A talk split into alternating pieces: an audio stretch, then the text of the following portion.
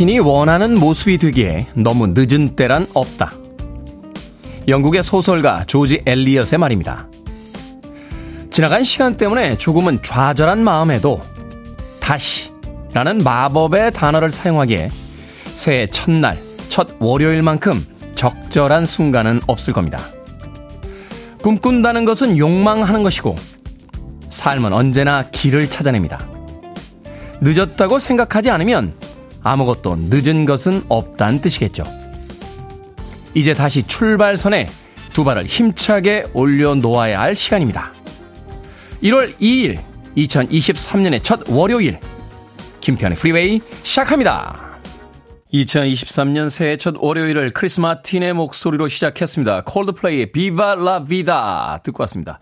김수현 씨께서 이제 프리웨이에서 콜드플레이를 들을 수 있다니 감개가 무량합니다. 라고 하셨는데 2023년 1월 1일을 기점으로 해서 저희들의 선곡의 연도 해제, 봉인 해제를 선언했습니다. 자, 이제 최신 음악까지 여러분들께서 신청해 주시면 언제든지 선곡해서 틀어드리겠습니다. 빌보드 kid의 아침 선택, 김태훈의 프리웨이, 저는 클 태 자 쓰는 테디, 김태훈입니다. 임수성님, hi 테디, good morning 2023. 이라고 아침 인사 보내주셨고요. 강정림님, 테디, 새해 첫 월요일입니다. 반갑습니다. 따뜻함이 뿜뿜 뿜어나오는 방송 올 한 해도 잘 부탁합니다. 신소희님, 테디, 새해 복 많이 받으시고 행복하세요. 저에게도 행복 많이 주세요. 하셨고요. 김성식님, 새해 첫 출근길 오늘도 프리웨이와 함께 합니다. 라고 하셨고요.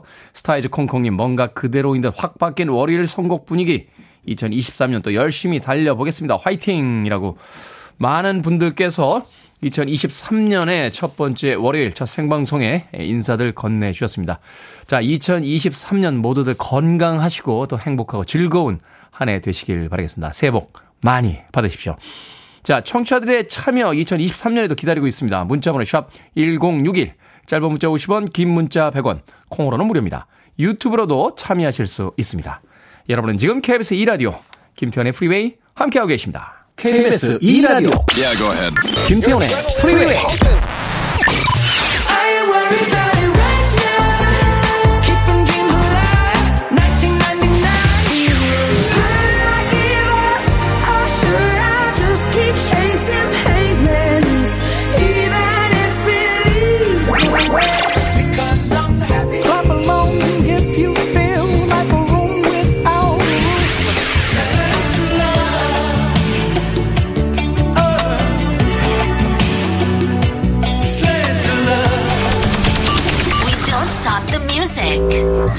푸시켓 돌스의 Stick With You 듣고 왔습니다. 1201님, 테디, 아무 생각 없이 오늘 월요일이니 아침에 차 밀리기 전에 빨리 출근해야지 라고 출근했는데 사무실에 아무도 없네요. 그러고 보니 오늘까지 휴무였습니다. 멘붕이에요. 다시 집으로 가야 합니까? 테디 같으면 어떻게 하실 건가요? 아니, 우리가 어떻게 휴무를 잊을 수 있습니까? 아, 업무는 잊을 수 있습니다. 업무는 잊을 수 있습니다만 휴무를 잊는 직장인은 정말 근래에 보기 드문 직장인이 아닌가 하는 생각이 드는군요.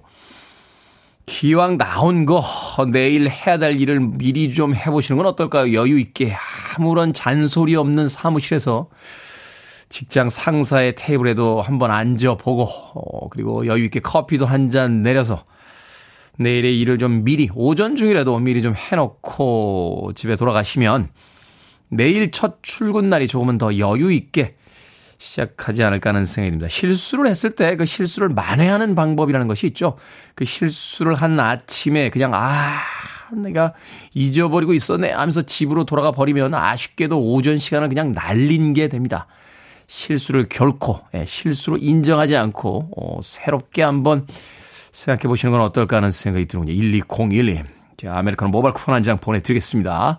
기왕 나오신 거 오전 중에 도 열심히 한번 일해보시죠. 사무실에 아무도 없을 때 예, 괜히 사장님 된 것 같은 기분도 한번 느껴보시는 게 어떨까 하는 생각이 드는군요.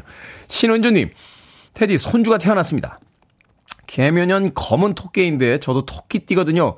2023년은 첫날부터 귀중한 선물을 받은 것 같습니다. 토끼처럼 높이 멀리 깡총깡총 뛰는 씩씩한 손주로 커주길 바랍니다.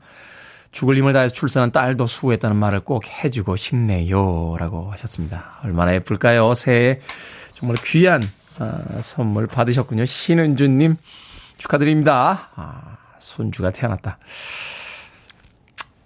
어떤 기분일까요? 예, 인생을 살면서 평생 해보지 못한, 못할, 예, 할 수 있으려나? 예, 아직, 아직도 불가능하겠지? 예, 100살을 넘게 살면은, 아니, 그래도 불가능할 것 같습니다. 예, 저는 이번 생에서는 경험해보지 못할 예, 그런 경험을 하고 계신데, 경험의 양이 그 사람의 어떤 행복의 지수를 이야기하는 건 아니겠습니다만, 그래도 똑같은 시간을 살아가는 사람들인데, 남들보다 더 많은 경험을 할 수 있다는 건 분명히 복받은 인생이 아닐까 하는 생각 해보게 됩니다. 신은주님, 진심으로 축하드리겠습니다. 자, 9949님, 테디, 새해 복 많이 받으세요. 얼마 전에 헌혈 횟수가 150회가 넘어 유공 훈장을 받았습니다. 칭찬 좀 해주십시오.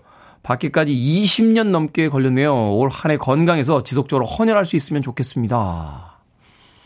와, 대단하시네요. 헌혈을 150회를 하셨어요? 한 번 헌혈할 때 몇 cc 정도 하죠? 한 200에서 300cc 정도 하는 걸로 알고 있는데 200cc만 해도 150회면 이게 어떻게 되는 겁니까? 어, 200, 300. 하여튼 많이 하신 겁니다. 네, 엄청, 엄청나게, 엄청나게 많이 하신 겁니다. 300, 3000. 와 어마어마하군요. 어마어마한 양의 혈액을, 음, 정말로 어마어마한 또 많은 사람들을 살리신 그런 복된 일을 하셨습니다. 유공 훈장 당연히 받아야죠.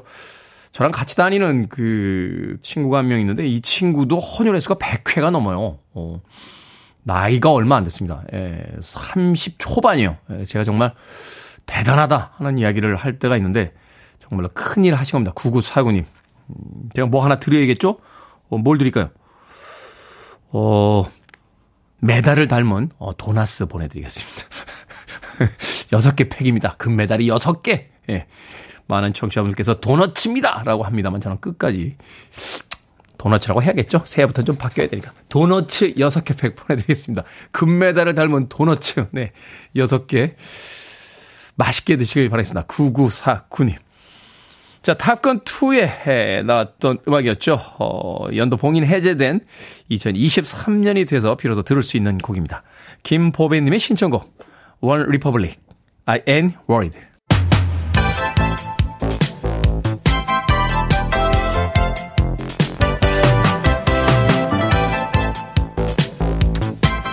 이 시간 뉴스를 깔끔하게 정리해 드립니다. 뉴스 브리핑 캔디 전예현 시사평론가 나오셨습니다. 안녕하세요. 안녕하세요. 캔디 전예현입니다. 자, 새해 복 많이 받으십시오. 새해 복 많이 받으시고요. 제가 네. 다른 프로그램에 출연하고 있는 다른 방송국 얘기를 해서 죄송한데 그 뉴스파이터의 김명준 앵커님이 네. 출근길에 이 프로그램을 듣는다는 얘기를 들으니까 아, 그러세요? 예, 힘이 납니다. 그래서 아. 뉴스파이터 분들도 우리 프리웨이 많이 들어주시기 바란다는 말씀 드리면서 시작하겠습니다. 그렇습니다. 타 방송사 진행자도 듣는 듣는 KBS 이라디오 김태훈의 프리웨이 함께하고 계십니다. 자, 윤석열 대통령이 새해를 맞아서 신년사 발표했습니다. 집권 2년 차를 맞는 각오와 올 한 해 국정 운영 구상을 담았죠? 예, 윤석열 대통령 이제 집권 2년 차를 맞았습니다. 어제 오전 10시 방송 생중계를 통해서 신년사가 발표됐는데 크게 두 개 주제입니다. 첫 번째, 노동, 교육, 연금 3대 개혁에 대한 구성인데요. 노동 개혁을 통해 경제 성장을 견인하겠다고 윤 대통령이 강조했습니다. 법에 의한 노사관계 확립, 정규직과 비정규직의 이중구조 개선을 노동 분야의 핵심 과제로 꼽았고요. 교육 분야에서는 고등교육 권한을 지역에 넘기는 내용, 연금 분야에서는 공론화를 통한 입법화라는 방향을 제시하기도 했습니다. 윤 대통령이 이른바 3대 개혁을 강조하면서 기득권을 타파해야 된다 이렇게 강조를 했고요. 자, 또 다른 주제는 바로 경제 위기 극복과 성장에 대한 구상인데요. 어, 사실 뭐 전 세계적으로 세계 경제가 침체가 우려된다는 분석은 이미 나오고 있습니다. 어, 윤 대통령이 강조한 점은 면밀한 점검이 필요하다. 그리고 지금 금리 인상이 어떻게 보면 불가피한 국면이긴 하지만 채무 부담으로 이어지지 않도록 관리를 하겠고 모든 외교 중심의 경제를 두고 수출 전략을 챙기겠다고 했습니다. 여야의 반응이 완전히 다릅니다. 국민의힘은 적극 뒷받침하겠다라고 했지만 민주당은 폭력적 지배가 난무한다 이렇게 대통령과 여당을 비판했는데요. 어, 다만 3대 개혁 모두 사회적 공감대가 매우 중요한 분야죠. 노동, 교육, 연금 정말 중요하기도 하고 입법이 필수적입니다. 따라서 협치가 중요한데 대통령의 신년사에서 협치가 빠졌다 이런 분석도 나오고 있고요. 또 노동계와의 갈등이 지금 수면 아래로 가라앉은 것이지 해결됐다고 보기는 어렵다는 분석도 나오고 있기 때문에 어 이른바 개혁이든 노동계에서는 이것을 비판하고 있습니다만 이 과정에서 진통이 올 수도 있다 이런 분석도 나옵니다. 네, 신년사니까요. 자, 한편 민주당 이재명 대표 어제 서울 현충원 참배와 고 노무현 전 대통령의 뉴욕 참배 등의 일정을 이어갔습니다. 예, 민주당 이재명 대표의 어제 일정에서 핵심 내용, 희망을 얘기하기도 했습니다만 현 정부에 대한 비판의 목소리도 높였습니다. 어제 여의도 중앙당사에서 열린 신년 인사회에 참석해서 현재의 상황에 대해서 폭력적인 일방적 지배가 난무하는 시대 이렇게 점검을 했고요. 민주당이 새로운 희망의 길을 국민과 함께 만들어 나가야 된다 이렇게 주장을 했습니다. 그리고 이재명 대표 어제 일정이 굉장히 바빴는데 이태원 광장에 마련된 이태원 참사 희생자 합동 분향소를 찾았는데요. 유가족들에게 국가가 해야 할 당연한 일을 못했는데 그것도 큰 잘못이라면서 시간을 충분히 확보하지 못했기에 당연히 연장해야 된다. 이것은 국정조사 관련한 내용을 말한 것으로 보입니다. 또 신년을 맞아서 김대중, 노무현 두 전직 대통령 묘역을 이재명 대표가 참배했는데요. 어, 노전 대통령 묘역을 방문한 박명록에는 함께 사는 세상, 깨어있는 시민과 함께 민주주의를 지켜내고 새로운 희망의 길 이라고 적었고 김대중 전 대통령의 묘역을 참배하면서 박명록에는 민생, 민주, 경제, 평화의 위기를 넘어 새로운 희망과 도전의 길을 열겠다라고 썼습니다. 이재명 대표 오늘 굉장히 일정이 주목받을 것으로 보입니다. 지금 경청 투어라고 해서 전국을 돌고 있는데 오늘 오전에 부산에서 현장 최고위원회를 마치고 양산 마을을 이동해서 문재인 전 대통령을 예방할 예정인데요. 이재명 대표의 이런 행보는 아마 당내 통합을 염두에 둔 것이다. 이런 해석이 나오고 있습니다. 앞서서 뭐 윤석열 대통령 신년사 이야기도 해주셨고요. 이제 야당 대표 이재명 대표의 이야기까지 해주셨는데 신년에는 어 여당과 야당의 정치 지도자들이 좀 정치가 좀 희망이 되는 그런 한 해를 좀 만들어 주셨으면 좋겠습니다. 자, 중국이 자국 내에서 코로나 봉쇄 조치를 완화하면서 중국인들의 이동이 자유로워진 가운데 우리나라는 이제 중국에서 오는 입국자들의 경우 PCR 검사를 꼭 해야 한다라고 이야기를 하고 있습니다. 또 며칠 후부터 공항뿐이 아니라 출발 5일 전에도 역시 그 PCR 검사를 하고 와야 된다. 이런 이야기가 있던데요. 그렇습니다. 오늘부터 강력이 강화가 됩니다. 중국발 입국자에 대한 PCR 검사가 의무화되고 단기 비자 발급이 제한되는 것이 핵심 내용입니다. 일단 오늘부터 적용되는 내용 보면은요. 중국에서 한국으로 오는 모든 내외국인 입국 하루 안에 의무적으로 코로나19 유전자 증폭 검사 PCR 검사를 받아야 됩니다. 일단 90일 이내 단기 체류 외국인은 입국 즉시 공항에서 검사하고요. 결과가 나올 때까지 별도 공간에서 대기해야 됩니다. 만약에 확진이 된다, 그럼 임시 수용시설에 격리가 될 예정이고요. 내국인과 장기 체류 외국인의 경우에는 이국 뒤 하루 안에 거주지 간할 보건소에서 검사를 받아야 되고 결과 확인 때까지 자택 대기를 의무화했습니다. 그리고 말씀해 주셨듯이 5일부터는 중국에서 오는 모든 항공기 탑승자가 코로나19 음성 증명서를 아예 내야 됩니다. 즉 네. 입국 전에 검사 결과를 완료해야겠죠. 어제 최근에 우리나라 사람들도 뭐 일본이라든지 다른 나라 갈 때 다 하잖아요. 네, 그렇습니다. 어. 아무래도 지금 중국발 입국자에 대한 방역 강화를 해야 된다라고 정부가 판단한 것 같고요. 이에 따라서 인천공항에 검사센터나 대기 공간도 확충하고 확진자를 수용할 임시 재택 시설도 마련했다고 정부에서 밝혔습니다. 그렇군요. 중국발 코로나가 좀 네. 자, 달력 받으면 제일 먼저 확인하는 게 휴일입니다. 올해 며칠이나 쉽니까? 본인 생일 그리고 빨간 날 언제 있나 이거부터 본인 네. 확인하죠. 자 법정 공휴일, 대체 공휴일, 토요일 다 합해서 계산했더니 전체 휴일 117일입니다. 117일. 어, 이게 원래 네. 엄격히 적용을 했다라면 116일이에요. 아, 하루 더 늘어난 겁니다. 예, 왜 그러냐? 정부가 부처님 오신 날 성탄절에도 대체 공휴일을 적용을 하기로 한 겁니다. 그래서 117일이 된 건데 지난해보다는 하루 적다. 그래서 아쉽다는 분들도 있고요. 아. 자, 3일 이상 이어지는 연휴는 6차례 정도인데 당장 뭐 1월에 있죠. 설 이번 달 21일부터 24일까지고요. 추석은 9월 28일부터 10월 1일까지니까 이제 네. 나흘을 쉴 수가 있습니다. 그리고 어린이날, 부처님 오신 날, 한글날, 크리스마스에도 사흘을 내리 쉬다 보니 아, 매주 이렇게 된다면 주 4일째 기분이 난다. 이런 분석도 나오고요. 또 징검다리 휴일을 잘 활용을 하시려면 현충일, 광복일, 개천절을 활용하는 것도 방법이라고 하는데요. 어, 빨간 날이 많을수록 직장인들은 좋은데 어쨌든 오늘은 117일이 휴일이 될 전망입니다. 그렇군요. 117일의 휴일을 가진 2023년이 시작이 됐습니다. 자, 오늘의 시사 엉뚱 퀴즈 어떤 문제입니까? 예. 앞서 대통령 신년사 관련의 소식 전해드렸습니다. 신년은 개묘년 검은 토끼의 해입니다. 여기서 오늘의 시사 엉뚱 퀴즈 드립니다. 만화에서 토끼가 이것을 좋아하는 것으로 묘사되곤 합니다. 주황색이 도는 뿌리 채소이고요. 김밥에도 빠지지 않습니다. 이것은 무엇일까요? 1번 퇴근, 2번 당근, 3번 관략근, 4번 두근두근. 자, 정답 아시는 분들은 지금 보내주시면 됩니다. 재미있는 오답 포함해서 모두 10분에게 아메리카노 쿠폰 보내드립니다. 토끼는 이것을 좋아하는 것으로 묘사되곤 하죠. 주황색이 도는 뿌리 채소, 김밥에도 빠지지 않습니다. 이것은 무엇일까요? 1번 퇴근, 2번 당근, 3번 관략근, 4번 두근두근 되겠습니다. 문자번호 샵 1061, 짧은 문자 50원, 긴 문자 100원, 콩으로는 무료입니다. 뉴스 브리핑 전혜연 시사평론가와 함께했습니다. 고맙습니다. 감사합니다.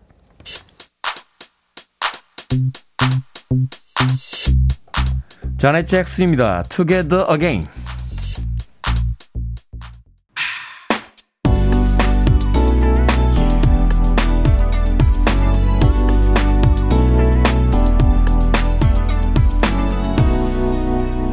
김태훈의 Freeway.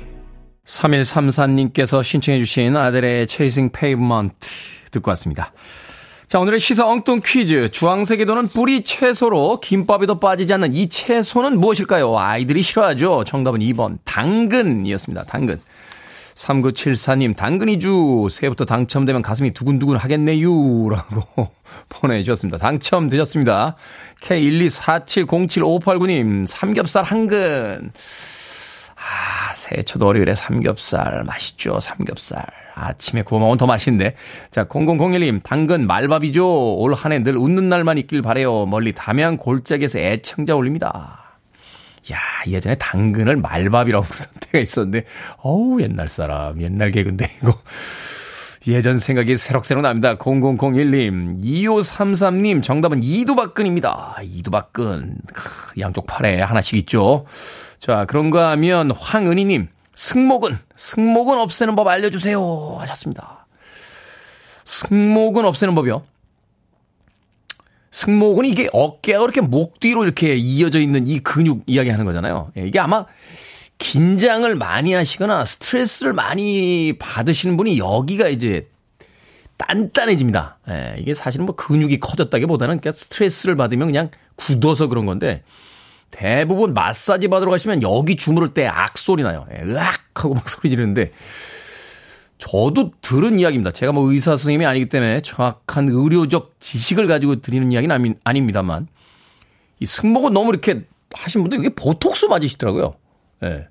그러면 이제 인위적으로 힘이 안 들어간대요. 예. 근육이라는 게 이제 자기도 모르게 인위적으로 힘을 주게 되면 이렇게 강화가 되는 경우들이 있잖아요. 이 사각턱이신 분들도 뭐 약간 뭐 보톡스 치료를 이렇게 하신다라고 하시더라고요. 예. 갑자기 자신감이 확 떨어졌습니다. 예. 내가 의사도 아닌데 의사 선생님도 아닌데 아침부터 의료 행위를 하고 있는 게 과연 맞는 것인가? 의료법 위반은 아닐까? 하는 생각이 들어서 갑자기 자신감이 확 떨어지면서 예. 황은희님 뭐 그런 방법을 넘겨 넘겨 들은 기억이 납니다. 예. 꼭 진료는 의사와 약은 약사와 상의하시길 바라겠습니다. 승모근 남들은 만들려고 승모근, 예. 승모근이 있으면은 이렇게 맞아도 안 아프대요. 예. 마이크 타이슨이 예전에 세계 챔피언 할 때 목이 없었어요. 승모근이 워낙 두꺼워서. 복싱을 하실 건 아니니까 아무쪼록 승모근 상의 잘 하시길 바라겠습니다. 황은희님. 자, 3397님, 태훈이 형님, 새해 복 많이 받으세요. 저는 우연히 알게 됐는데, 호감이 생긴 이성과 인연을 이어가는 방법 잘 모르겠습니다. 어떻게 하면 좋을까요? 라고 심각한 고민 보내주셨는데, 아, 일단, 아, 시사 엉뚱 퀴즈 상품부터 설명해 드리고, 어, 상담을 이어가겠습니다. 모두 10분에게 방금 소개해드린 분들 포함해서 모두 10분에게 아메리카노 쿠폰 보내드립니다. 당첨자 명단은 방송이 끝난 후에 김태훈의 프리웨이 홈페이지에서 확인할 수 있습니다. 콩으로 당첨되신 분들 방송 중에 이름과 아이디 문자 알려주시면 모바일 쿠폰 보내드립니다. 문자 번호는 샵 1061, 짧은 문자 50원, 긴 문자 100원입니다. 자, 3497님의 사연으로 다시 돌아와서 우연히 알게 된 호감이 생긴 이성과 인연을 이어가는 방법을 모르겠다. 어떻게 하면 좋을까요? 하셨는데, 잘해주세요. 그냥 잘해주시면 됩니다. 아, 맛있는 음식 사주시고, 친절하게 대해주시고, 항상 신경 써주시고, 그러면 됩니다. 아니, 그렇게 했는데도 연락을 안 받고 자꾸 피합니다. 라고 하면은 둘 중에 하나죠. 관심이 없거나 아니면 못된 사람이거나, 3497님, 관심이 없는 분하고 이어가기 쉽지 않고요. 어, 못된 사람하고는 이어갈 필요가 없습니다. 그냥 그러니까 잘해 주시면 되겠습니다. 이 방법은 아, 문명사 5천년에서 아, 만년 동안 단 한 번도 어, 실패해 본 적이 없는 방법입니다. 3397님. 역사를 공부하면 다 나오는 방법입니다. 자, 서성용님의 신청곡을 합니다. FR David, Girl.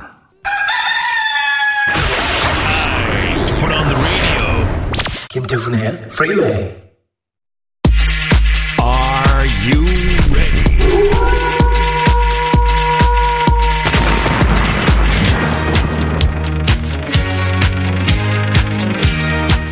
올해도 깔끔한 상담 이어드리겠습니다. 결정은 해드릴게 신세계 상담소.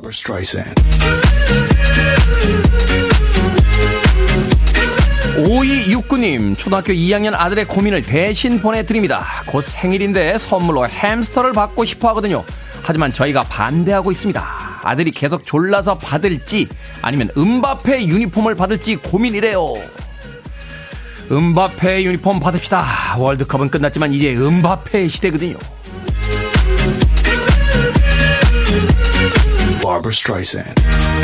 3091님, 남자친구랑 헤어진 지 몇 달 됐는데 집안 곳곳에 남자친구의 추억이 담긴 물건들이 있습니다.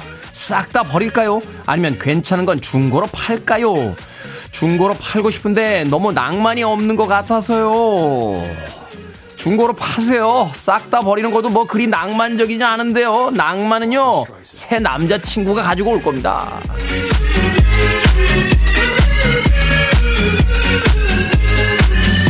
8801님, 연말에 친구 집에 놀러 갔다가 목도리를 놓고 왔습니다. 다시 가기 귀찮은데 목이 너무 추워요. 한 시간 거리 친구 집에 가서 가져올까요? 아니면 새로 살까요? 새로 사세요. 가져올까 말까 고민하는 걸 보니까 그 목도리에 별로 애착이 없으시네요. 시간 교통비 아껴서 하나 삽시다.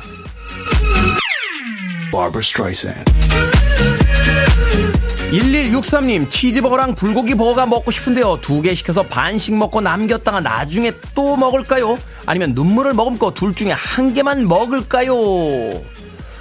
한 개만 드세요. 음식 남겨놨다 먹어봐야 처음에 그 맛 안 납니다. 그리고 2023년 새해인데 다이어트 안 하세요?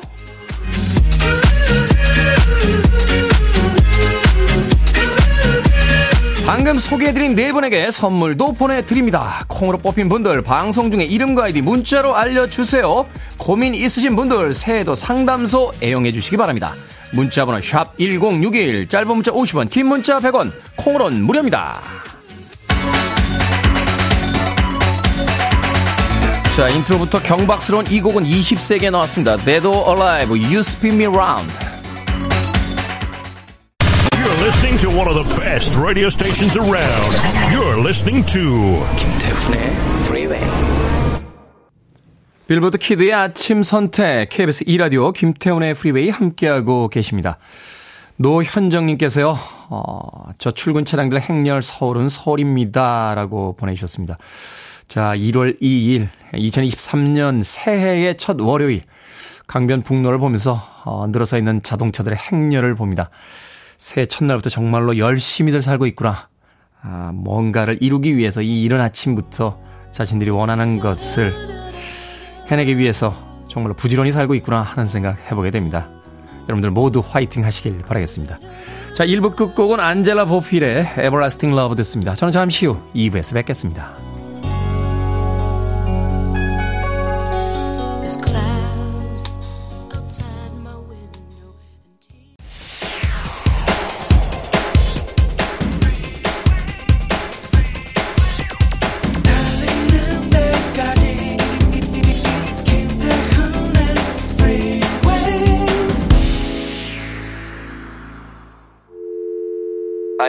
Your arms around me. I need to feel your touch.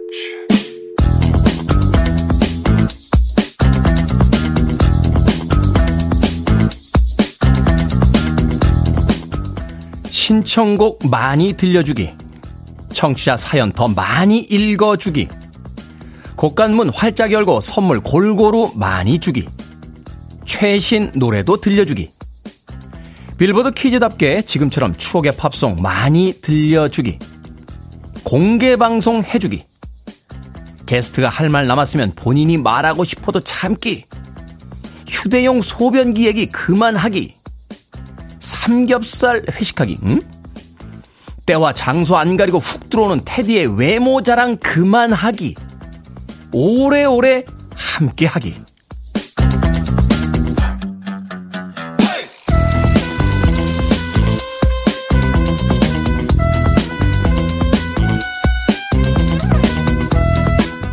뭐든 읽어주는 남자. 오늘은 제작진과 청취자들이 보내준 2023년 새 테디에게 바라는 점을 읽어드렸습니다. 익명으로 적어줬는데 제작진이 보낸 메시지는 대충 아니 확실히 뭔지 알겠습니다. 새해는 선곡 연도 제한도 해제된 만큼 중후한 매력에 신선한 매력까지 더해져 더 눈이 부실 것 같지 않습니까? 아 이런 이런 거 하지 말라는 거죠. 어. 뭐 안 해도 됩니다. 인물 빼도 스마트해 유머 감각 좋아 몸매 날씬해 교양 있어 분위기 있어. 뭐 아무튼 청취자 여러분 올 한 해도 우주 최강 DJ 테디 잘 부탁드리겠습니다. 2004년에 나온 앨범이었죠. Jem의 Finally Woken에 수록되어 있던 Wish I 듣고 왔습니다. 자, 김태훈의 프리웨이 2부 시작했습니다. 앞서 일상의 재발견, 우리의 하루를 꼼꼼하게 들여다보는 시간. 뭐든 읽어주는 남자. 오늘은 제작진과 청취자들이 보내준 2023년 새 테디에게 바라는 점을 읽어드렸습니다. 뭐 다른 바라는 점들은 고개를 끄덕일 수 있습니다. 하지만 삼겹살 회식하기 이건 뭡니까? 에? 이건 이건 뭡니까? 에? 남들이 들으면 회식을 안 시켜준 아주 어, 각박하고 그 자린고비 같은 그런 DJ 같은 인생을 주지 않겠습니까? 에? 한우 소고기를 내가 몇 번을 먹여줬는데 삼겹살 회식하기라니요. 삼, 삼겹살 회식하기라고 적으면 남들이 아니 삼겹살도 안 사준단 말이야? 라고 생각 안 하겠습니까? 에? 갑자기 또 새 첫 월요부터 우라가 치면 오는데 참아야겠죠. 참아야겠죠. 예. 때와 장소 안 가리고 훅 들어오는 태대 외모 자랑 그만하기.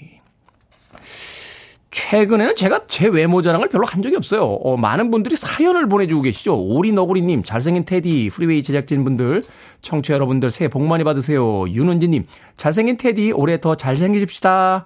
7664님, 김태훈은 잘생겼다. 조소호님, 2023년 잘생기고 방송 잘하시는 테디님 반갑습니다. 강숙현님, 올해도 변함없이 잘생긴 테디. 김대수님, 와, 테디는 새해인데도 잘생기셨다니. 다 여러분들께서 보내주신 사연입니다. 저는 오늘 방송에서 입 한 번 뻥끗한 적이 없습니다. 예. 아, 오리 너구리가 아니라 오리 너구나님이셨군요. 예, 흥분한 나머지, 흥분한 나머지 닉네임을 또 잘못 이야기 드렸습니다. 뭐 어찌됐건 여러분들이 원하신다면 외모자랑 그만하겠습니다. 외모자랑 그만하고 겸손하고 지루하고 평범하고 어느 라디오에서나 들을 수 있는 그런 DJ로 2023년 한 해를 살아가길 원하신다면 뭐 그렇게 해드리겠습니다. 아우 아침부터 괜히 기분 상하네. 자, 뭐든 읽어주는 남자. 여러분 주변에 의미 있는 문구라면 뭐든지 읽어드립니다. 김태훈의 프리웨이 검색하고 들어오셔서 홈페이지 게시판 사용하시면 됩니다. 말머리 뭐든 달아서 문자라도 참여 가능하고요. 문자 번호 샵 1061, 짧은 문자 50원, 긴 문자 100원, 콩으로는 무료입니다. 채택되신 분들에게는 촉촉한 카스테라와 아메리카노 두 잔 모바일 쿠폰 보내드리겠습니다. 정경환님께서요. 한마디로 정리해 주셨네요. 사람 안 변합니다. I want it, I need it, I'm desperate for it. Okay, let's do it. 김태훈의 Freeway. 4615님과 1056님께서 신청해 주신 패럴 윌리엄스의 해피 그리고 브리트니 스피어스의 턱시까지 21세기에 발매됐던 음악 두 곡 이어서 들려드렸습니다. 자, 2023년이 돼서 이제 선곡의 봉인 해제, 연도 봉인 해제가 돼서 비로소 들려드릴 수 있었던 21세기의 음악 두 곡, 패럴 윌리엄스의 Happy 그리고 브리트니 스피어스의 Toxic까지 두 곡의 음악 이어서 듣고 왔습니다. 엘리야 2453님, 이제 선곡도 젊어지고 청취자층도 더 넓어지고 테디를 아저씨라 부를 군단들도 더 많이 합세해서 막강 프리웨이로 가는 겁니다. 라고 하셨습니다. 꼭 아저씨라고 불러야 됩니까? 예, 보다 다양한 어떤 호칭이 있지 않겠습니까? 예, 제가 뭐 어떤 호칭으로 불러주십사라고 이야기는 안 합니다만. 그래도 있지 않습니까? 예, 또 다른, 또 다른 호칭. 아저씨 나쁘지 않습니다. 네, 아저씨도 낭만적인 호칭이죠. 예, 키다리 아저씨, 나의 아저씨, 뭐 이런 드라마도 있었고요. 아저씨 괜찮네, 아저씨. 네, 아저씨. 아저씨 그러면 근데 왜 저는 올드보이가 생각이 나죠? 영화? 예, 올드보이에서 그 첫 장면 혹시 기억하십니까? 예, 그 아파트 옥상인가요? 빌딩 옥상에서 이렇게 오광록 씨의 넥타이를 잡고 있던 최민식 씨가 내 얘기 듣고 가라. 하고서는 자기 얘기를 다 하고 이제 오광록 씨가 자기 이야기를 막 하려고 하는데 최민식 씨가 그냥 훅 가버려요. 그럼 뒤, 뒤, 뒤, 뒤통수에 대고 아저씨 하고 부르는 장면이 나오는데 아, 낭만적이진 않군요. 예, 아저씨 거기서의 아저씨는 그리 낭만적이지는 않습니다. 우리 미니롱 PD는 김씨라고 불러줘? 라고 하는데 사양하도록 하겠습니다. 자, 선곡 해제도 되고 보다 더 젊어진 청취자 나이 드신 분들도 최신곡 좋아하는데요. 어찌됐건 더 넓어진 청취자층을 위해서 보다 젊은 멘트들 많이 생각해 보도록 하겠습니다. 1993님 안녕하세요. 부산으로 가족여행 가고 있습니다. 제발 소개 좀 해주세요. 제 체면 좀 세우게요. 우리 가족들 사랑해요. 올해 행복하자. 많이 라고 1993님 절절한 사연 새해 첫 월요일부터 보내주셨습니다. 부산으로 가족여행 잘 다녀오시고요. 가족분들은 잘 모르시는 것 같은데 1993님과 저는 꽤 친한 사이입니다. 예, 제가 피자 한 판하고 콜라도 보내드립니다. 보세요. 얼마나 친한 사이인지. 올 한 해 동안은 그 가족분들도 이것저것에서 차 안에서도 뭐 또 스마트폰을 통해서도 라디오를 통해서도 유튜브를 통해서도 김태훈의 프리웨이 마음껏 즐겨주시길 바라겠습니다. 자, 8690님의 신청곡으로 합니다. 브라이언 페리. Slave to Love.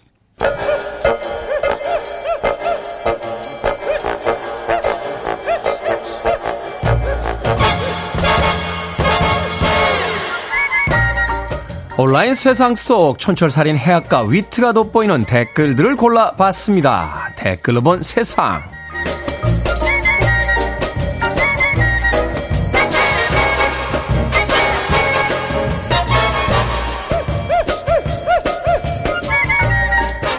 첫 번째 댓글로 본 세상. 전북 전주에서는요, 2000년부터 올해까지 얼굴 없는 천사의 기부가 이어지고 있습니다. 지금까지 누적 성금액은 무려 8억 8,473만 3,690원이 됐는데요. 2019년에는 근처에 두고 간 6천여만 원이 도난당하는 일이 생기기도 했지만 한 부부의 제보로 범인을 검거했고 제보자는 포상금을 다시 기부했다는군요. 여기에 달린 댓글들입니다. 이단님, 어려울 땐 어렵다고 힘들고 여유로울 땐 자기 치장하기 바빠서 힘든 게 인간인데 23년 동안 기부를 이어오다니 참 대단한 분이시네요. HS님 어려운 이웃을 돕는 소중한 돈을 훔치다니 양심도 없네요. 세상 착하게는 못 살아도 범죄는 저지르지 맙시다. 한번 이야기 드렸었죠. 바닷물이 썩지 않는 건 약 3.5% 정도의 소금 때문이라고요. 이런 분들이 바로 우리 세상의 소금 같은 분들이 아닌가 생각되는군요.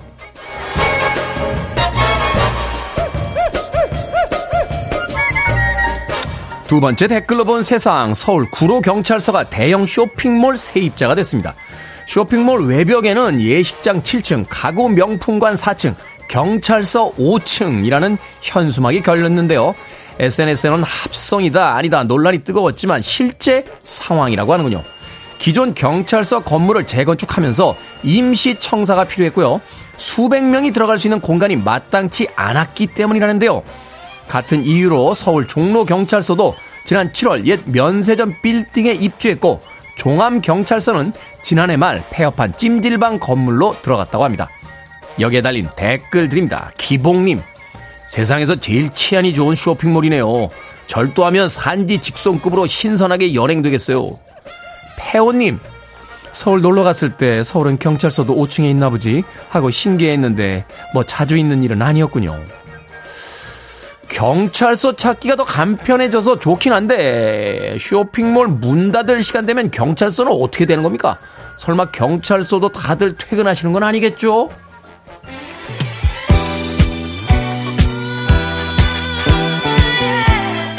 최학규님께서 신청하셨습니다. 다이아나 로스 더 보스.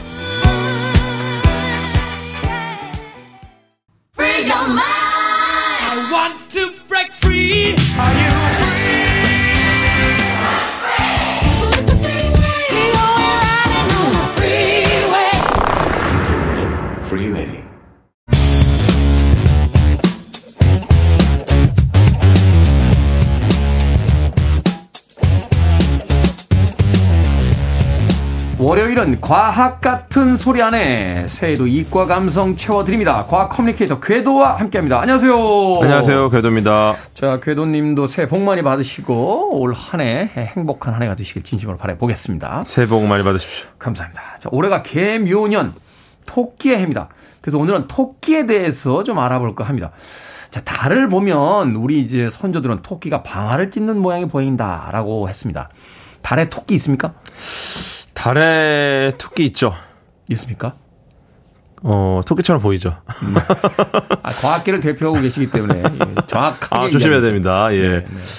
어, 일단 올해 괴문 괴문년이라고 괴문년. 괴자가 들어가서 저는 참 좋습니다. 아, 왜요? 아, 괴도? 예. 아. 같은, 같은 계좌입니까? 어, 일단 저는 그렇게 쓰려고요. 아, 그렇군요. 네. 알겠습니다. 일단은 달에서 토끼 모양이 보이느냐, 음. 이거를 좀 이해하기 위해서는 달이 생성된 이후에 어떤 과정을 거쳐서 지금의 형태를 만들었는지를 좀 알아야 됩니다. 네. 네. 그래서 사실은 이 달의 생성에 대해서는 정말 많은 가설이 있거든요. 예. 네. 근데 이제 어느 정도 형태가 잡힌 다음에 그 다음에는 이제 초기에 달은 마그마 덩어리다. 이렇게 보시면 볼 수가 있어요. 마그마. 마그마라는 게 이제 화산에서 화산 폭발할 때 나오는 거 그 뜨거운 용암 같은 거 그거 마그마라고 네네네. 하지 않습니까? 아주 뜨거운. 어. 왜냐면은 그, 그 당시에 굉장히 많은 운석이 달 표면을 때렸고, 음. 이제 계속 두드려 맞다 보니까 이제 마그마가 이제 계속 맞으면서 이제 마그마 상태 덩어리를 유지한 상태로 가죠. 아, 계속 네. 두들겨 맞으면서 마그마 코팅이 된 거군요. 그렇죠. 그렇죠. 막 마그마 상태를 유지하다가 계속 어쨌든 에너지가 오니까 음. 그 과정에서 이제 계속 유지하다가 이제 점점 운석 충돌 빈도가 줄어드니까 음. 조금씩 식기 시작합니다 이제. 아 온도가 내려가기 시작한다. 네네. 근데 그 이 식는 과정에서도 계속 달에 화산이 폭발을 하고 근데 이제 이때 흘러나 용암이 흘러나오잖아요. 음. 요게 이제 지대가 낮은 곳으로 흘러 들어가기 시작하는 거죠. 높은 곳에는 낮은 곳으로. 네네네. 음. 근데 이제 용암의 성분이 현무암인데 이게 색이 검은색이다 보니까 음. 그 과거에 좀 용암이 흘러갔던 부분, 좀 지대가 낮은 아. 부분, 여기가 이제 검은색이 돼가지고 음영이 생기는군요. 그렇죠. 여기가 이제 음영 지역. 우리 예전에 이제 배웠던 이렇게 구멍이 송송 뚫리고 시커먼 그 현무암. 아 그게 이제 흘러간. 아. 네. 그래서 이제 우리가 봤을 때 좀 지대가 낮은 데는 전부 검은색. 어. 좀 높은 데는 좀 흰색 이런 식으로 이제 지금의 달의 형태가 만들어진 건데 네. 근데 이제 우리가 보름달을 딱 보면은 이 음영 있잖아요 즉 어두운 부분에서 뭐 밝은 부분 딱 이렇게 있어가지고 어두운 부분을 딱 모아놓은 어떤 형태가 딱 보일 텐데 네. 우리나라를 비롯해서 동양권 좀 문화들 네, 동양권 나라들은 약간 토끼가 떡방아 찍는 모습을 음. 보고요. 네, 그 다음에 서양에서는 책을 들고 읽고 있는 소녀의 모습을 본다. 그렇군요. 네, 약간 그 동서양의 차이가 좀 있습니다. 뭐 동서양의 차이뿐만이 아니라 나라마다 또 민족마다 또뭐 네. 어떤 그 지역의 어떤 원주민들마다 또 각자의 어떤 또 이렇게 네. 전설과 신화들이 있겠죠. 그렇죠. 또 뭐 사람마다 조금씩 다를 것 같은데. 그러네요. 네, 근데 어쨌거나 이게 결국 우리가 보이는 건 이제 문화적 차이 때문에 여러 가지로 보일 테, 음. 보이겠지만 중요한 거는 우리가 달속기를 보는 이유는 이런 음영 지역 때문이다. 현무암 지역이다. 네, 요걸 좀 말씀드리겠습니다. 그렇군요. 어찌됐건 오늘 궤도 씨께서 우리 민족이 지난 수천 년 동안 믿어왔던 달에 토끼가 있다는 사실을 어, 결정적으로 반박하면서 네. 충격을 이 아침부터 안겨주고 계십니다. 자, 개면연 어찌됐건 이제 토끼, 토끼에 대해 좀 더 알아보도록 하겠습니다. 토끼는 참 작고 귀엽습니다. 네. 동물도 그 어떤 크기가 커지는 동물이 있고 작은 동물들이 있잖아요. 그렇죠, 그렇죠.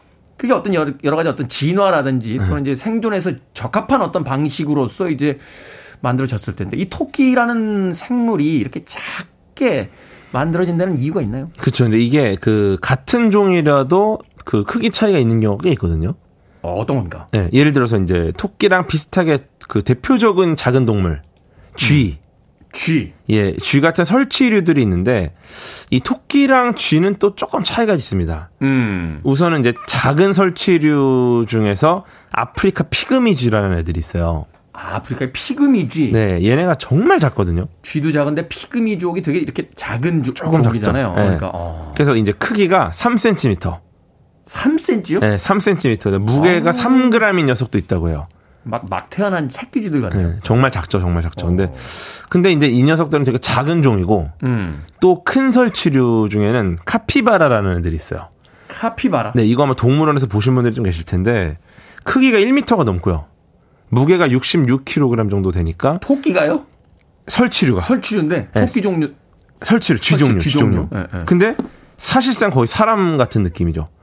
아니, 그 66kg 네. 저하고 체중 차이가 거의 없는데요. 아니, 그러면. 카피바라 이렇게 귀여우는 거 보면은 진짜 사람이에요, 사람 거의. 엄청 커요. 안 받으러 오면 제가 못 빠져나갈 수 있는 상황인데요. 네. 그러니까 이 같은 설치를 해도 3cm짜리가 있고 1m가 넘는 애가 있고. 음. 근데 이제 토끼 종류를 보면은 굉장히 큰 토끼 종도 수십 킬로그램짜리는 없다, 잘 없다. 아. 네. 그래서 이제 과학자들이 좀 고민을 합니다.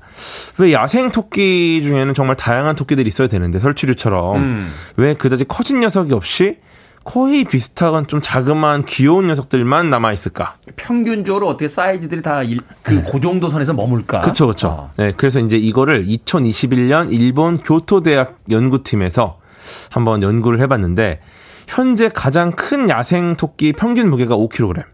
5kg. 네. 근데 멸종된 야생 토끼들은 8kg이 넘는 애들이 좀 있었어요. 꽤 큰 애들. 더 무겁고 큰 네, 애들. 그래도 물론 뭐 수십 킬로는 안 되지만 그래서 도대체 왜 야생 토끼가 더 크고 무거워지는 걸 막았을까? 음. 그러니까 큰 애들은 결국은 도태했다는 거죠. 멸종됐으니까. 음. 그래서 이제 연구 결과를 봤더니 아마도 야생 토끼가 더 커지면은 다른 발굽이 있는 포유류들이 있어요. 소나 말이나 양. 네. 얘네들하고 경쟁을 했을 때는 경쟁 관계에서 굉장히 불리해질 것이다. 라는 사실을 알아냅니다. 네. 맹수에게 쫓길 때 달리는 속도라든지 뭐 여러 가지 어떤 그 자연 환경 속에서의 경쟁에서 밀릴 수 있다. 얘네랑 같은 경쟁을 하기에는 몸을 키워서는 안 되는 상황인 거죠. 그러니까 결국 그렇게 커진 토끼들은 다 멸종을 하는 바람에 경쟁에서 밀리면서 네. 결국 이제 유전자가 남아 있는 건 그쵸. 그렇게 크지 않은 작은 네. 토끼 종들이 이제 남게 됐다 이렇게 그쵸. 되는 거네요. 근데 얘네가 그냥 커질 수도 있는데 음. 근데 이런 진화 이론은 이제 붉은 여왕 가설이라 그래요. 네. 예, 동화 이상한 나라 앨리스의 후속작 인 거울 나라 앨리스라는 게 있는데 네. 여기서 보면은 그 무빙워크 같은 곳에서 가만히 있으면 뒤로 가고 음. 계속 달려야 그 자리에 유지할 수 있는 그런 공간이 나오거든요. 음, 네네. 이때 이제 붉은 여왕 앨리스한테 여기서는 죽어라 뛰어야지 같은 공간 같은 장소에 있을 수 있다. 음. 그리고 다른 곳을 가려면 더 빨리 뛰어야 된다. 뭐 음. 뭐 이런 이야기를 하는데 즉 이 말은 스스로 계속 변하지 않으면 다른 경쟁이 뒤처진다. 아. 네, 그래서 생물의 진화가 단순히 그냥 나의 적응만 보는 게 아니라 음. 종 사이의 경쟁도 굉장히 중요하다. 라는 이야기를 한 거죠. 그렇군요. 결국은 그 경쟁에서 이제 살아남은 생물들의 DNA가 지금까지 이어지고 있기 때문에 네, 네, 그렇죠. 예전에 컸던 토끼들의 어떤 그 조상들은 이제 멸종되고 음. 경쟁에서 밀리니까 경쟁에서 밀리고 결국은 어떤 날렵하고 살아남을 수 있는 좋은 조건을 가진 유전인자들이 지금까지 이제 이어지고 있다. 이렇게 볼 수 있군요. 그렇습니다. 자, 음악 한 곡 듣고 와서 계속해서 토끼에 대한 이야기 나눠보도록 하겠습니다.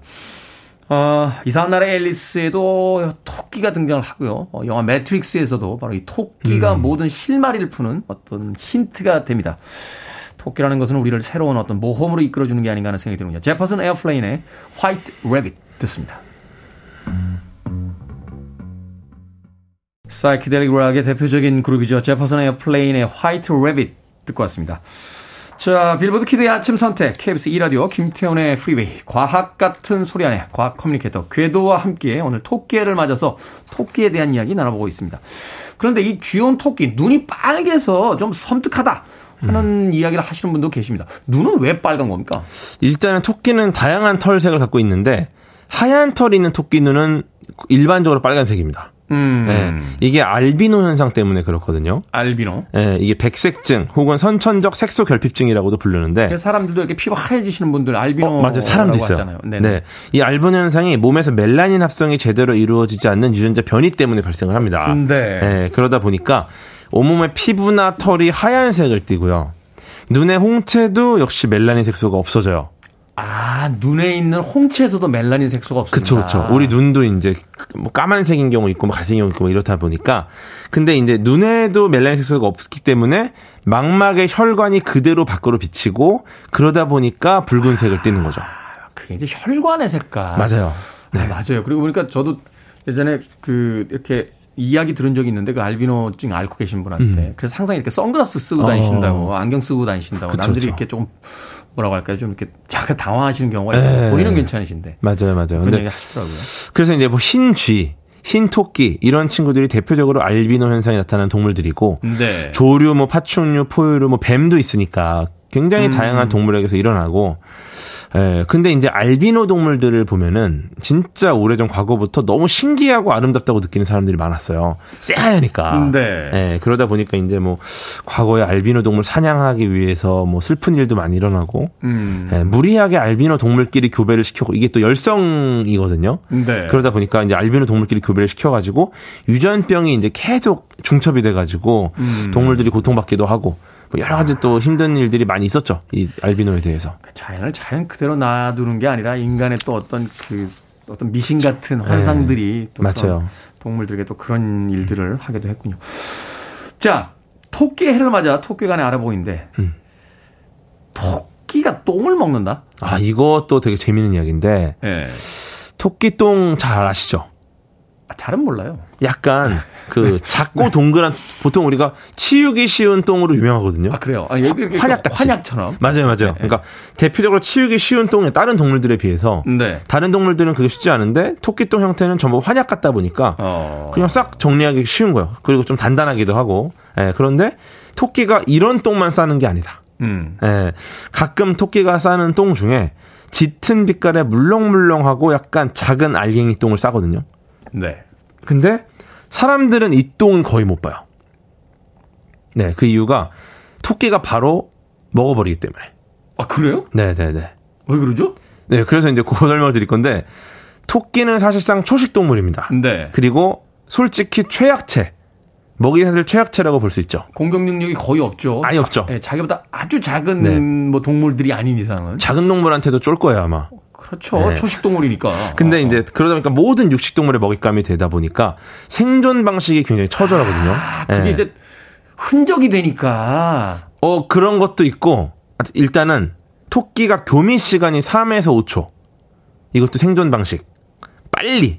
빨리. 그, 네, 그 다음에 임신 기간도 한 달, 한 번에 10마리씩 낳고. 아, 다른 동물들이 공격하는 그거를. 네. 어, 그, 위해서. 자손도 빠르게 많이 낳고, 그다음에 귀가 커진 것도 포식자를 빨리 찾아내려고. 그다음에 귀에 혈관이 많은 것도 이제 빨리 뛰어도 체온 조절도 빠르게 되고 그다음에 아. 싸울 무기가 없으니까 다리가 발달했죠. 일단 도망쳐야 되니까. 일단 도망쳐야 네. 되니까. 근데 얘네들이 도망만 다니다 보니까 제대로 먹지를 못해요. 네. 그래서 풀만 뜯어 먹는데 문제는 풀에 있는 섬유소가 분해가 안 됩니다. 음. 네. 근데 이게 분해가 돼야 제대로 영양분을 얻을 텐데 잘 안 되는데 음. 소 같은 경우는 소는 또 약간 이좀 덩치가 있죠. 예, 이 친구가 좀 운동을 했잖아요. 예, 예. 그러니까 운동 많이 하죠. 운동 많이 한 친구라 예, 예. 섬유소를 분해하는 미생물을 윗속에 넣고 윗속에서 섬유소를 분해시키 소화 소화를 시킵니다. 네. 예, 이런 과정을 거치는데 배쇄김을 통해서. 예, 그렇죠. 토끼는 이런 과정을 대장에서 합니다. 음. 근데 대장은 거의 변이 나오기 직전이잖아요. 음. 그러다 보니까 이 과정을 했는데 이 여기서 일부 영양분이 흡수가 되지만 대부분의 영양소가 변으로 나와 버리는 거예요. 아. 예. 그러니까 이게 아까운 게 다 나와 버리니까 네. 어 이거를 그냥 다시 먹는 거죠. 오히려 어느 정도 한 번만 더 들어가면 이제 흡수가 빨라질 테니까. 그렇죠, 그렇죠. 아. 이또 이 변에 1g당 1억 개 정도의 박테리아가 들어가 있는데 네. 이런 특별한 똥을 식변이라고 부릅니다. 식변. 음. 네, 그래서 이걸 통해서 비타민이나 단백질 섭취를 하고 보통은 이거는 휴식 취할 때나 뭐굴 음. 속에서 네. 이 변을 누고 누자마자 먹기 때문에 우리는 볼 수 없다. 음. 네, 버릴 게 아니라서 되게 중요한 순간에 눈다고 해요. 생존을 위한 하나의 선택이었다고? 봐야겠군요. 네네. 네. 야, 이 토끼의 생존력 정말 대단합니다. 그런 방식으로까지 이제 생존을 위한 어, 최고의 어떤 노력을 해왔다. 그럼 물론 토끼의 어떤 생존력 또는 토끼 어떤 생존 방식을 통해서 우리가 얻어낼 수 있는 어떤 뭐 과학적인 어떤 뭐 발견 성과 뭐 이런 것들은 있습니까? 우리 그쵸. 삶에 직접적으로 연관되는? 되게 재미있는 연구가 있었는데 18세기 말 호주에서 굴토끼가 유입이 됐는데 이 친구들이 너무 번식과 적응력이 뛰어나다 보니까 네. 호주 생태계가 초토화됩니다. 어, 네. 그냥 막 갑자기 토끼 숫자가 너무 그쵸, 많아지니까. 어. 얼마나 늘어났냐면은 막 그 6억 마리까지 늘어나요. 예. 네, 그래서 이제 호주 6, 억 마리요? 6억 마리. 그래서 호주에서 줄이려고 뭐 사냥도 하고 별의별 방, 방법을 다 하다가 결국은 1950년에 점액종 바이러스 균주를 풉니다. 음. 예. 즉 생화학 무기를 꺼낸 거죠. 아, 토끼에게 있어서는 생화무기. 네, 그래서 이제 그 당시에 사람이 무섭잖아요. 이 생화무기 뿌린다니까. 네. 그래갖고 뭐 그 당시에 좀 걱정을 많이 했는데 이 연구팀 주력 연구자인 프랭크 페너 분이 이제 시, 직접 바이러스 감염도 되면서 무해하다라는 걸 보여주는데 인간에겐 무해하다. 근데 어쨌거나 이것 때문에 1억 마리까지 6분의 1 수준으로 감소를 합니다. 음. 네. 근데 그 당시 연구팀은 숫자 줄이는 연구만 한 게 아니라 음. 바이러스의 진화를 연구했던 거예요. 아, 토끼에게 들어간 바이러스가 어떻게 진화하는지. 네, 어떻게 변할까? 숙주를 죽이면 바이러스 멸종을 하니까 네. 과연 얘네들이 그대로 계속 숙주를 죽일까? 근데 그걸 봤더니 바이러스 견본을 채취했더니 치사율이 100%였는데 이 치사율이 원래 치사율이 100, 거의 100%였던 바이러스가 치사율이 70%까지 감소한 변이 바이러스가 발견이 돼요. 숙주를 살려놔야 되니까. 네, 살려야 되니까. 아. 그래서 어 바이러스가 진짜 변이가 되네? 근데 토끼도 가만히 있지 않아요. 음. 토끼 중에서는 이제 바이러스의 저항성을 보유한 변종 토끼가 등장을 합니다. 음. 그러면서 7년 정도 지나니까 치사율이 20%까지 떨어졌고요. 토끼는 다시 3억 마리로 개체수를 회복하고. 음. 네. 근데 재밌는 건 이 연구를 프랑스나 영국에서 동일하게 시행을 했는데 재밌는 게 세 곳 다 똑같이 토끼가 진화를 해서 개체수를 회복을 했고요. 그래서 이 세 곳 국가에서 바이러스의 저항에 저항을 위한 진화가 비슷하게 일어났다, 빠르게 일어났다. 이거는 아마 유럽 토끼의 선조들이 비슷한 전략을 이미 경험했을 것이다. 이런 결과를 얻었죠. 바로 이런 결과가 이번 팬데믹을 거치면서 우리가 이제 바이러스를 통해서 이제 알게 되는 거잖아요. 처음엔 굉장히 강력했던 네. 바이러스가 어떤 면역 우리가 이제 백신을 통해서 면역력을 갖게 되고 몇 년의 시간이 지나가자 조금씩 이제 적응하게 되는 과정. 이걸 벌써 18세기에 토끼를 통해서 우리가 연구했다. 알고 있었다. 그렇습니다. 과학 같은 소리 안에 오늘은 개묘년 토끼를 맞아서 토끼에 대한 이야기 과학 커뮤니케이터 궤도 씨와 이야기 나눠봤습니다. 고맙습니다. 감사합니다.